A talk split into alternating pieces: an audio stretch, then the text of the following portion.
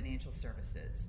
You can subscribe to our podcast on the Apple Podcast Store, Google Play, or at treliant.com. That's T R E L I A N T.com. I'm Lyn Farrell, Senior Advisor for Treliant Risk Advisors. You can reach me at lfarrell, L F A R R E L L, at treliant.com. Today we're going to talk about the five ways to be a wildly effective officer, and I'm super happy to welcome my guest, Kristy Grant Hart. Kristy is with Spark Compliance Consulting. She's got offices in London and Los Angeles, California. Welcome to the podcast, Kristy. Thank you so much for having me. It's a thrill to be here. Well, why don't you give us a little bit about your background and then we'll get into the five ways. Sure. Um, so I started my career at Gibson Dunn. Um, I was a specialist in anti bribery work in Los Angeles. Um, and then when Gibson Dunn began working on the LIBOR investigation for UBS in London and Switzerland, I moved there. Uh, and I've been in London for six years after marrying a Brit, so decided to stay. Um, I've been a, a, chief compliance officer at uh, United International Pictures, which is the joint venture of Paramount and Universal Pictures in 65 countries. Um, and about a year and a half ago, started Spark Compliance in London, and we've now expanded to Los Angeles, focusing primarily on um, anti bribery work and anti modern slavery work. Wow, that is such a great thing so happy to have you here today. And you actually have a book, don't you? I do. Um, I wrote a book called How to Be a Wildly Effective Compliance Officer. Um, and the reason that we met is because I gave a speech, a keynote on that book um, here at the ABA conference where we're recording today. So um, I'm here to talk about ways to be wildly effective that's wonderful. And can we get your book on Amazon? Absolutely. We can get um, the book on Amazon in bookstores um, or the Wildly Strategic Compliance Officer Workbook, which came out on May 9th of this year as well. Oh, wonderful. And why don't you give us your uh, email address and your website? Sure. So I am Kristy, K R I S T Y G H, at sparkcompliance.com, all one word. Um, or you can find me on compliancekristy.com, which is my uh, personal website where I do all my writing, speaking, and podcasting, etc. Okay, that's wonderful. We're just so grateful to have you here today. Why don't we just plunge right in? What's the first way that our compliance professionals can be wildly effective? Okay. Well, one of my very favorite definitions of a compliance officer is someone who protects the business in five years' time. So instead of thinking about the quarterly gains or whatever the shareholder price is going to be this quarter, this year, your job is actually to protect the company in five years' time. And if you think about it with that sort of longevity, you aren't looking at what's right right now, you're looking at what's right long term for the business. And that longer term thinking, I think, can really help you evaluate whether or not you should say yes to this new product or service whether the risk is worth it if you consider it in a longer term scale. Even if you're not at your position now in five years' time, you're doing your job properly if you protect your company over that period. So take a long view and think in five years, will what I do now protect the company? Correct. Yeah. Great. That's a wonderful idea. And I don't think most of us naturally think that way. No, and the people around us in the business don't. Right. And, and to a real degree, it's not their job to think that way, which somebody has to be looking out for the bank or for the institution in, in five years' time. And the people who are invested as your shareholders want you to look at this in five years' time so that you don't have massive fines or fees or investigations. And I think it's a really good way of looking at your job. That's great because I did hear a business person one time when he was sort of musing on a problem that the bank was facing said, Gosh, you know, once we get these loans originated or the product originated, we don't even think about it after that, which is so true. Someone needs to take a longer view. So that's a great one. What would be the second one, Kristy? The second one is really trying to look at the motivation of the people that you're speaking to and trying to influence. Um, I think a lot of times compliance officers you know, have the famous reputation of we're the Department of No or um, say no first, then think about later what you can do. Um, I think that the more that you can think, how do I align myself with the business's objectives? How do I make it so that I am telling the business um, to the most that I can what it wants to hear so that when I do say no, that it understands there's a real reason for that and that I am trying to align with the goals of the business. the more that you can get them to trust you because you're trying to help the business make itself successful, the better. Um, I'll give you an example from the non financial services world. Sure. Um, right now, there, um, I'm in London, and there's a new uh, data privacy law that is coming in with major consequences for European businesses. Um, and one of the companies that I work with has decided it wants to go from a more traditional product provider to being more of a service provider and using their um, information, big data, as a way to sell. And so the compliance team in that company has realigned its goals to say, we want to help you be the leader in this data space, but we need to do it in a way that's not going to get us in trouble. Let me help you make this right the first time so we don't have any fines. And so by aligning those goals and making themselves strategic partners, they've been much more successful. That's great too. So basically, gain the trust of your business folks by showing them that you can align. You're on team business. That's wonderful. Yeah. Great. So what's number three?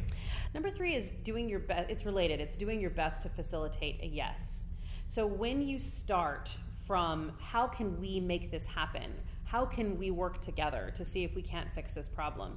Um, some of my work is in um, antitrust issues and competition issues, um, where somebody will say suggest um, alignment with a, a, competitor to try to have a joint product. Okay, how might we be able to do that? Might we be able to have a separate hived off joint venture? Might we be able to figure out some other way to make these things work? So coming at it not from how do I say no, but how can we say yes? And a lot of times that involves engaging the business person to say, okay, what you've suggested to me, I'm not sure that's going to work, but how else might we do this?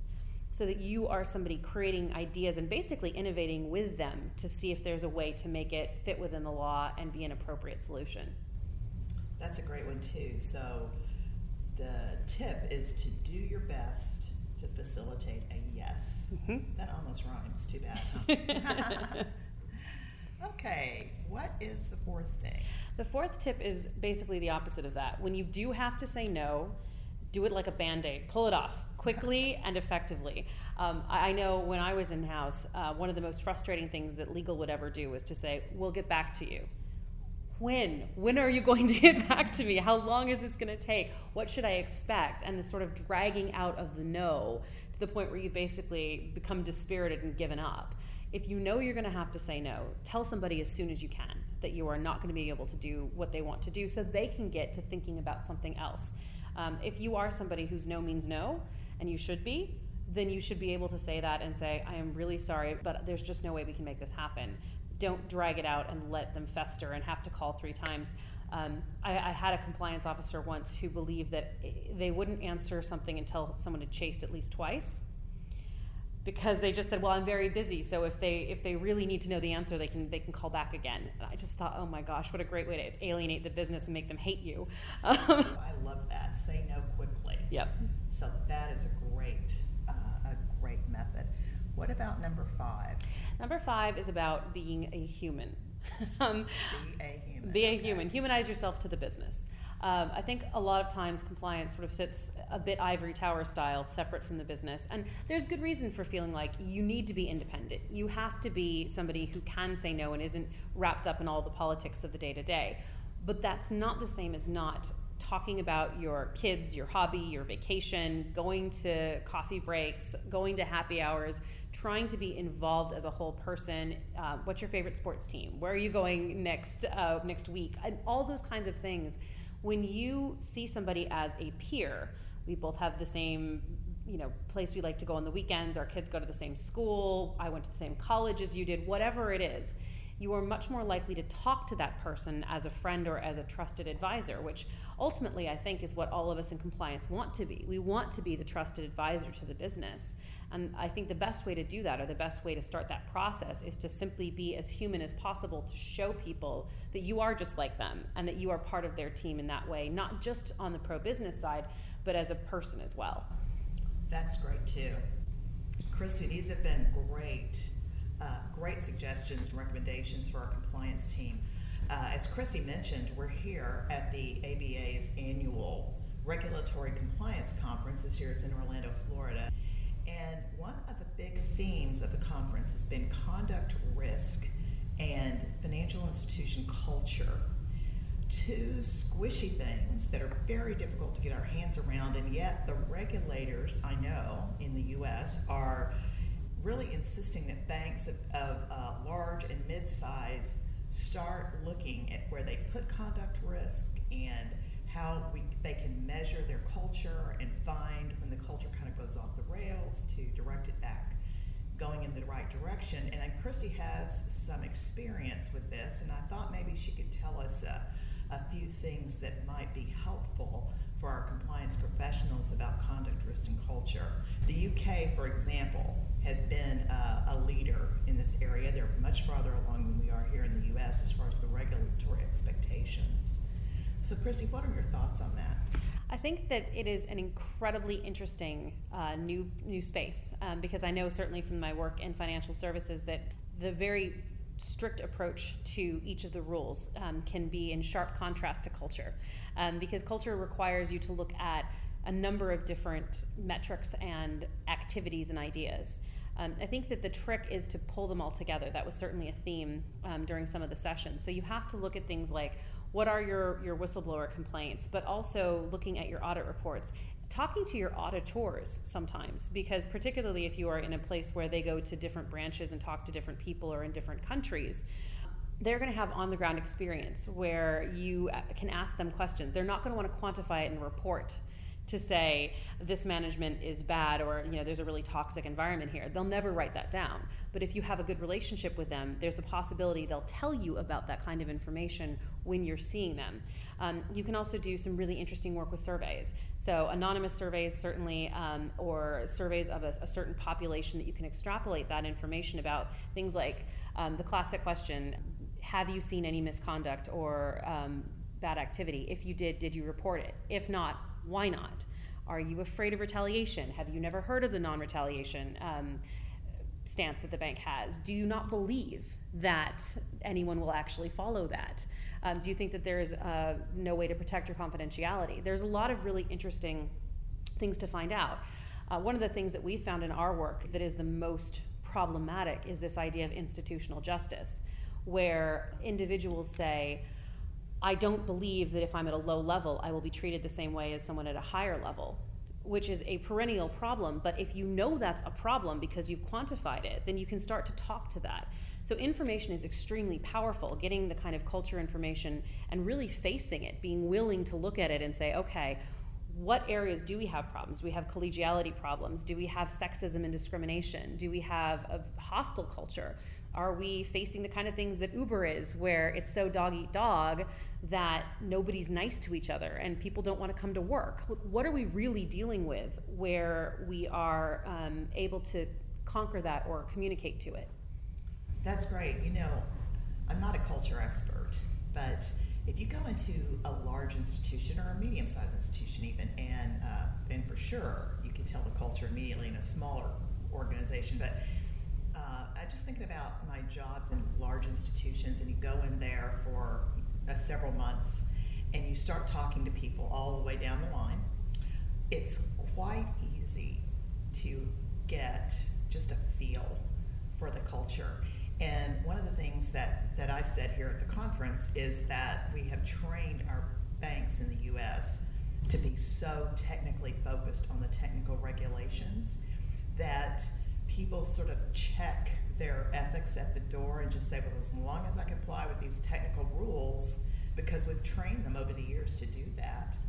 And there have been many instances where I've gone into an institution and there's been a problem, and I'm helping them remediate that problem, get to the bottom of it. And you talk to the lower level individuals, the people that have talked to the customers, that have manned the call center to try to explain something that happened and you say to them, you know, you get them to tell you what happened, and then you say, what do you think about this? A lot of times they say, well, it isn't really fair, but this is what I have to do. Yeah. So they know.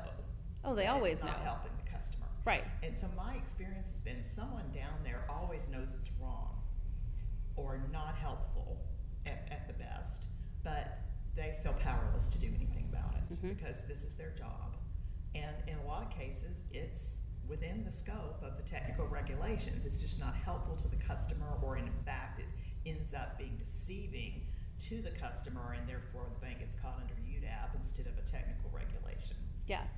I think that the more that you can ask, it's why the culture surveys are so important, or why getting a, focus groups are another great way of doing it. Getting people into a room, serving them pizza, and basically saying, "Tell me what you really think." Um, you know, we're not going to put your names anywhere. Um, the, the basic question: Have you seen anything you thought was unfair?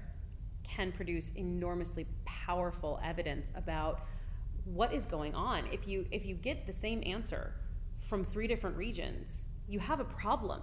Right? Or you get eight people saying that manager is terrible, um, and I've, you know, but what am I supposed to do?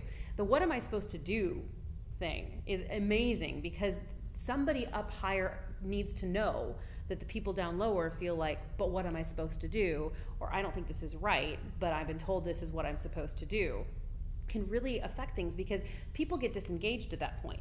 So not only do they feel powerless now, they feel not proud of their organization because it's putting them in an ethical bind. When you're doing something you don't feel good about with your customers or you, you think you're basically screwing people, it makes it so that you're not happy to work there. You are more likely to cut corners. You're more likely to start behaving in an unethical way because you feel like it's sanctioned. Now you're in real trouble when your basic employees feel like it's sanctioned to misbehave because what the heck, the bank doesn't care anyway. Right. And almost every case I know personally, and there's probably exceptions to this rule, the top person has their name so closely linked to the brand that they do care. Yes. They just don't know. They don't hear. They don't know. Some of the investigations that I did, which I will not name, um, were okay, take a look at the emails of the chairman or CEO and tell me if this person knew about big problem? The answer has never, in my experience, been yes. They don't. They don't know about the culture issue, the culture problem. They'll know about what's going on with the stocks or what's going on in terms of those technical rule violations, but they don't hear about the culture things because nobody thinks to tell them that the way that we're treating our customers is making a bunch of us mad or that we don't feel like we're doing the right thing because it's technically legal that's a big thing that they need to understand because ultimately it also affects the consumer relationships, assuming that there's a consumer part of the bank, that people won't want to be there with you anymore. And that becomes a major problem. Right. Well, your advice has been so helpful here, and uh, I think that uh, what you do is going to be more and more in demand in the U.S. because we're just starting on this journey of trying to look at our culture and our conduct as a separate risk area yeah. in our financial institutions. So, before we go, I just want to recap the five ways to be a wildly effective compliance officer that Kristy has shared with us today. First is take the long view. Think about protecting a company in five years. Number two, gain the trust of the business people by making sure you take into consider their motivation. Align yourself with them. Number three, do your best to facilitate a yes. And number four, uh, when you have to say no, do it quickly. Don't drag it out. Don't just hope they give up and go away. And number five, be a human. Humanize yourself to those business people and see them as humans because it does affect the way that you will treat them and they will treat you. So thank you so much, Kristy, for being with us. We really consider it a privilege to have you on the podcast today. And all of you out there, if you want to subscribe to Compliance Hero, you can do that at treliant.com, in the Apple Podcast Store, or at Google Play. This is Lyn Farrell. I will see you next time.